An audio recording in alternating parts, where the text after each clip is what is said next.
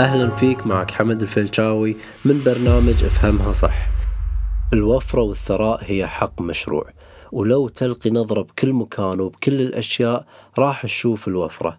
وأنا وأنت عندنا القدرة على صنع الوفرة ولأنك كائن روحاني عايش في جسم مادي وحياة مادية وطبيعة الروح دائما تبي تعبر عن نفسها بتحويل الطاقة من اللامادة إلى مادة من أفكار إلى نتائج مادية.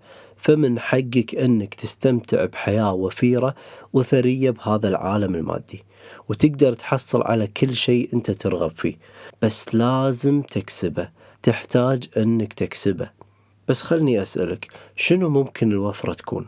شنو هي الوفرة؟ الوفرة والثراء تختلف من شخص لشخص لكن أبيك تفهم شيء هي كلها تبدأ بعقلنا لكن أغلب الناس تسمح للي قاعد يصير بحياتهم الحين يتحكم بشلون يشوفون نفسهم. يسمحون لحساباتهم بالبنك تتحكم فيهم.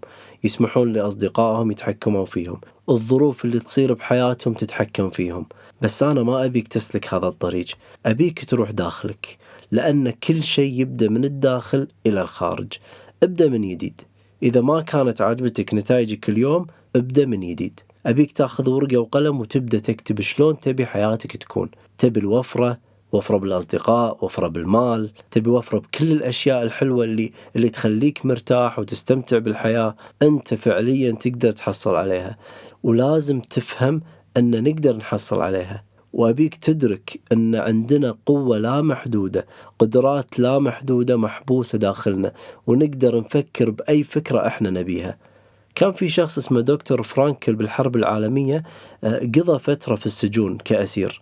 يقول أن بغض النظر عن التعذيب الجسدي والنفسي لكن ما حد قدر يخليني أفكر بأفكار أنا ما أبي أفكر فيها. كل القادة بالتاريخ اتفقوا في مفهوم أن أنت تصبح بما تفكر فيه. فلا تفكر بالقيود والحدود فكر بالوفرة. بالثراء بكل شيء تبيه. شوف نفسك مع هذه الوفرة. تمسك بهذه الصورة وفكر شلون ممكن أحصل عليها. بمجرد أنك تتمسك بالصورة كأنك تمتلكها راح تجيلك الأفكار بشلون راح تحققها. راح تجذب كل اللي تحتاجه لأنه راح تكون بتردد الوفرة وراح تجذب كل الخير بحياتك. الوفرة الثراء هي حق مشروع ولازم تاخذ قرار اتجاهها